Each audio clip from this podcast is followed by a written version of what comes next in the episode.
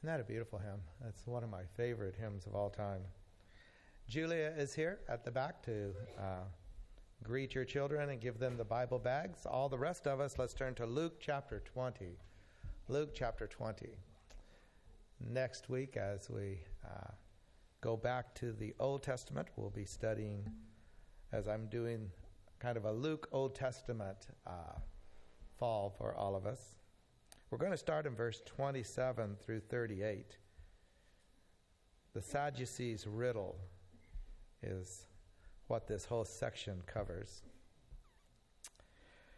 One of the concepts that has been very helpful in, in the Christian life, and in fact, it's actually helpful in all of life, is something that we now call a category error. It was, of course, uh, known but not called that until 1949 when Gilbert Ryle introduced it into our discussions to understand psychology and the mind and the body and how they all interact and how we make different errors in that process. But to understand that there are different categories and that you have to speak within the same category to have accurate understanding, let me give you a couple of examples. We could say, for example, that most Americans believe in God. Now, that would be a category appropriate statement because we would look for evidence and we would look for testimonies and witnesses, and we could either prove or disprove the claim that most Americans believe in God.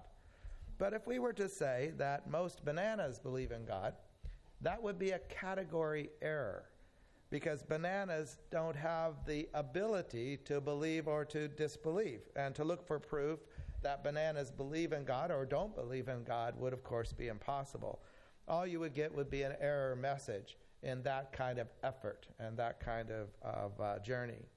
Now, I bring that up because the discussion today that Jesus has with the Sadducees is what we would now call a category error.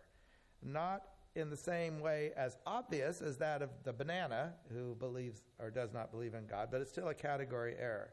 The category is this in the law of Moses, the continuation of a person's biological lineage is called a levirate marriage. The purpose is very simple and it's very clear. If a brother dies without a son to carry on his name, his lineage, then the brother of that man marries the widow, and the first son of their union then carries on the dead brother's name and becomes the dead brother's lineage. Now, scholars talk about how that uh, was implied in Genesis, taught in Deuteronomy. In the book of Ruth, it's kind of obey, but not really, as it becomes less and less expected within the Israelite nation. And so it falls within the category of a promise of God to a person that, they'll, that he and all of his descendants will have a place in the kingdom that God is establishing. And in this uh, part of that promise, it's have a place in the land of Israel. They will have property within the land, and the lineage that goes from the father down would be given to them. But now the Sadducees want to use that category to talk about heaven. Because the Sadducees, unlike the Pharisees and unlike Jesus, do not believe in life after death. The joke that's always told is that's why they're sad, you see, because they don't believe in that. But to prove their point, they create a riddle. Uh, it's a riddle that they think will stump anyone, and will certainly stump this country rabbi who came from Galilee to the big city and does not have all the sophistication that they have. And so they want to stop Jesus from teaching about life after death, the resurrection. And so they say to Jesus, Okay, what about this? What about a widow who was married to seven brothers because none of those brothers could uh, sire a son? And they all died without having any children. Whose wife will she be in heaven? Now, the answer that Jesus gives is that they're making a category error. He says to them, The people of this age marry and are given in marriage. Now, that's an appropriate category for this question of biological heritage. The people of this biological, physical, temporal age concern ourselves with marriage and with children and with descendants and with inheritance, It's very much a part of our category, our experience, our understanding of life. But he continues on and he explains that in the age to come, we're talking about a different category. We're no longer talking about biological offspring and laws of biological inheritance. We're talking about people who are resurrected from the dead. The category of biological offspring with marriage is over. A new category has begun. Those who are considered worthy of taking part in the age to come and in the resurrection from the dead will neither marry nor be given in marriage, Jesus says. And then to further stress the point that the biological questions of that category are an error when we bring it over into heaven, Jesus says, and they can no longer die. It's not about biology any longer. All of that former thing has passed away. They're like the angels. They are God's children, Jesus says, since they are children of the resurrection. Now, this truth uh, that we often bring our categories of this biological, physical, temporal world and all the ways we think and all the ways we experience time and life and death and everything no longer fits after this life, and that this life is in fact just kindergarten, preparing us for the real existence of which you and I are destined and that creates us as human beings, is what is most often misunderstood when we get into theology and we get into Christian life. Even in understanding the scriptures themselves, we often misunderstand that all of this and all of this is just preparation. We're sitting in kindergarten. In a moment, we're going to graduate.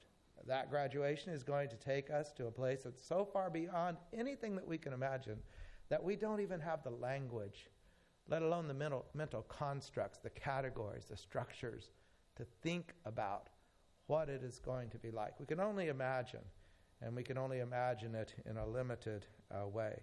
And so, the thing that Jesus is teaching us is that we need to recognize that these things we are wondering about can oftentimes be errors if we take this world and impose it upon the world to come. So, let's look at how he says that then in Luke chapter 20, and we're going to start with the 27th verse, and we're only going to go through the 38th. Luke is writing, he says, Some of the Sadducees, who say there is no resurrection, came to Jesus with a question. Teacher, they said, Moses wrote for us that if a man's brother dies and leaves a wife but no children, the man must marry the widow and raise up offspring for his brother. Now, there were seven brothers. The first one married a woman and died childless. The second and then the third married her. And in the same way, the seven died, leaving no children. Finally, the woman died too. Now then, at the resurrection, whose wife will she be, since the seven were married to her? Jesus replied, The people of this age marry and are given in marriage. But those who are considered worthy to take part of the age to come and in the resurrection from the dead will neither marry nor be given in marriage and they can no longer die, for they are like the angels. They are God's children, since they are children of the resurrection. But in the account of the burning bush, even Moses showed that the dead rise, for he calls the Lord, Yahweh, the God of Abraham, and the God of Isaac, and the God of Jacob.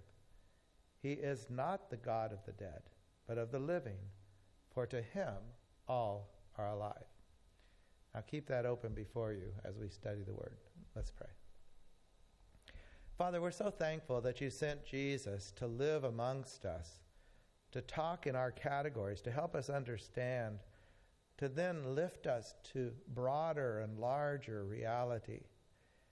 Even for us living 2,000 years after these words were spoken, it's difficult sometimes Many people in our world struggle. They think the bio- biological is all there is, and they've given their whole lives to their bodies.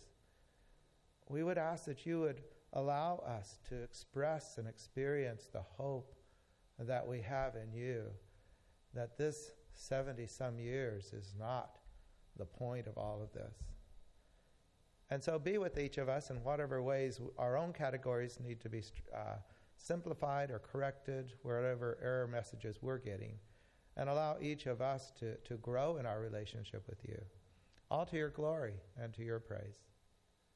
Amen. One of the things I love about this story of the Sadducees is that they thought they had Jesus. They thought they had an, an impossible riddle. They were going to ridicule him and they were going to uh, show him that his belief was naive and that he was not informed. He did not understand. As the ruling class, the Sadducees were very wealthy, they were very powerful, they were the power elite of their day.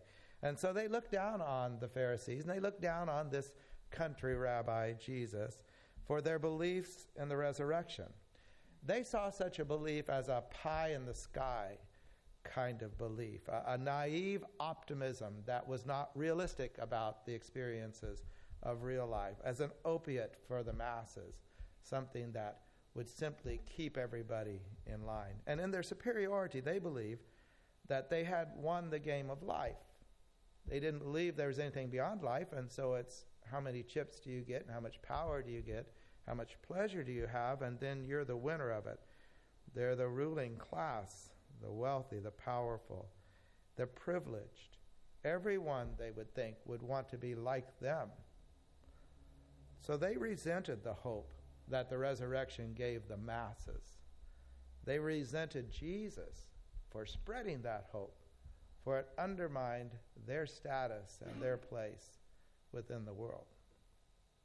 This, of course, is something our artists and our filmmakers often uh, display when they're talking about the elite and their power and how they resent others.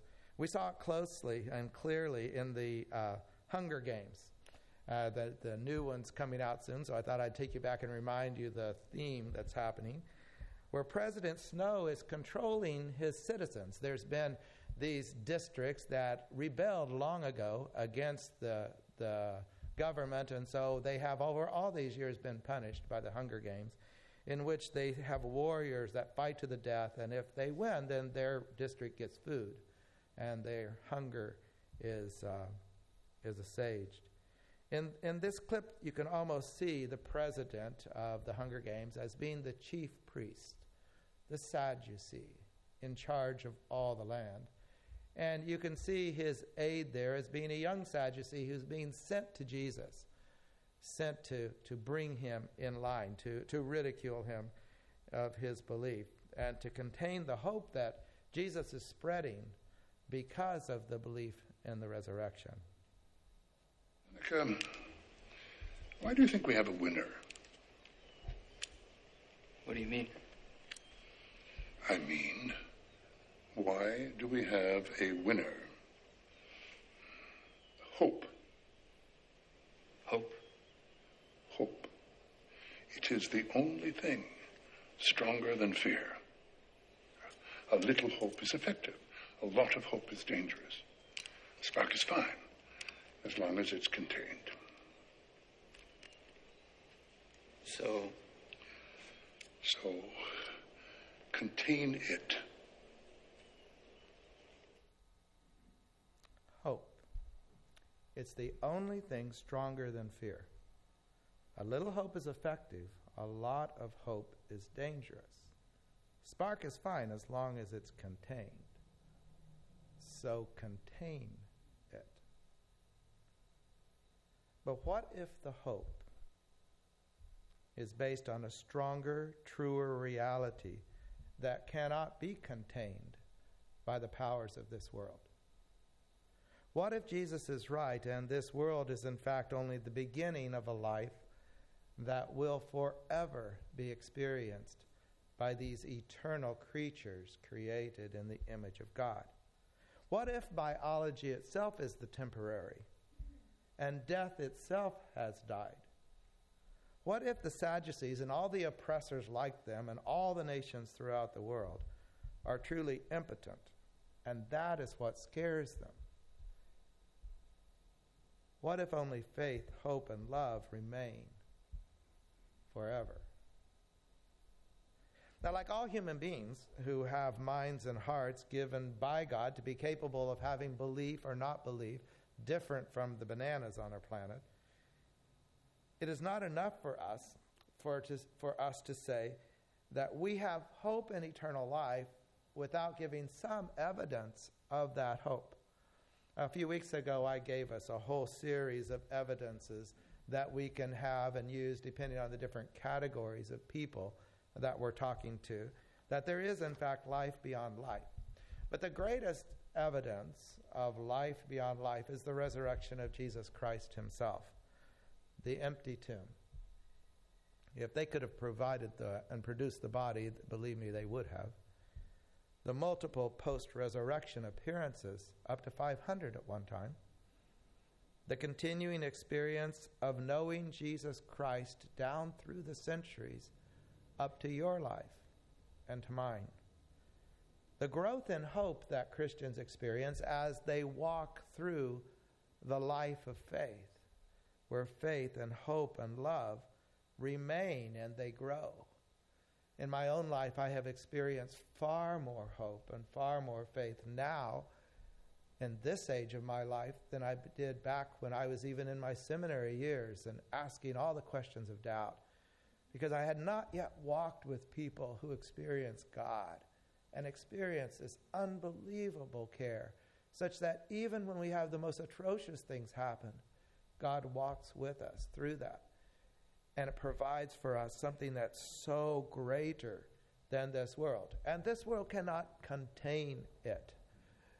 This hope that we are told to express and to share is something that profoundly makes us human. It's what, in fact, gives us life and gives it beyond. But not everyone believes in that hope. Not everyone has hope. Despair and depression have become epidemic in our day. If you're acquainted at all with the counseling ministries and the, the world of counseling psychology, depression, depression has become so epidemic, and, and nobody really understands it because I think what we're doing is we're making a category error depression and despair, depression being the physical expression and despair being the spiritual expression of this loss of hope. And if we only treat the body with the chemicals and we do not treat the spirit, we will not deal with this great hopelessness. And if we only treat the spirit without treating the body, we will not have the physical ability to express the spiritual experience. And so together, those must be blended together if we're going to, to uh, find a way. But if people misunderstand and they don't know how to have spiritual hope, how do we help them in that understanding? Well, that's where Jesus takes us next. This, this is, experience is just an amazing moment of illustrating for us how to live our lives in a world that is so often beyond hope and is even trying to contain whatever hope uh, there is amongst us. And so Jesus gives us a second part of the lesson. You see, the Sadducees did not believe there would be a resurrection because they only believed that the books of Moses, the first five books of the Bible, are inspired. They believed that the law, the, the law of Moses, the books of Moses, but not the prophets, and for us as Christians, everything else that we call the Old Testament, were not inspired. And so, since they thought the first five books of the Bible do not directly teach that there is life after death, then there is not life after death because their authority, their category does not allow it. So, when the prophets speak, like Isaiah, and you can find it all the way through the prophets and different ones in different ways, but as the prophets who tell us clearly, as Isaiah does, that God swallows up death forever and he will wipe away every tear from all faces, and that they are we are going to live in this wonderful eternal realm. They put that in the uninspired category. The it's not reliable category. We don't know that for sure, and it's not valid. So what Jesus does, and this is extremely helpful for us, is that he takes that their own category and opens their eyes to the reality that those who lived before us are not dead. They are alive. And he takes them back to the book of Moses, the second book of the books of, of the law, of the five first books, a book their category says is inspired. And he reminds them of what is described there at the moment when Moses meets God at the burning bush. In the account of the burning bush, even Moses showed that the dead rise, for he calls the Lord Yahweh, the God of Abraham, the God of Isaac, the God of Jacob. He is not the God of the dead, but of the living, for to him all are alive.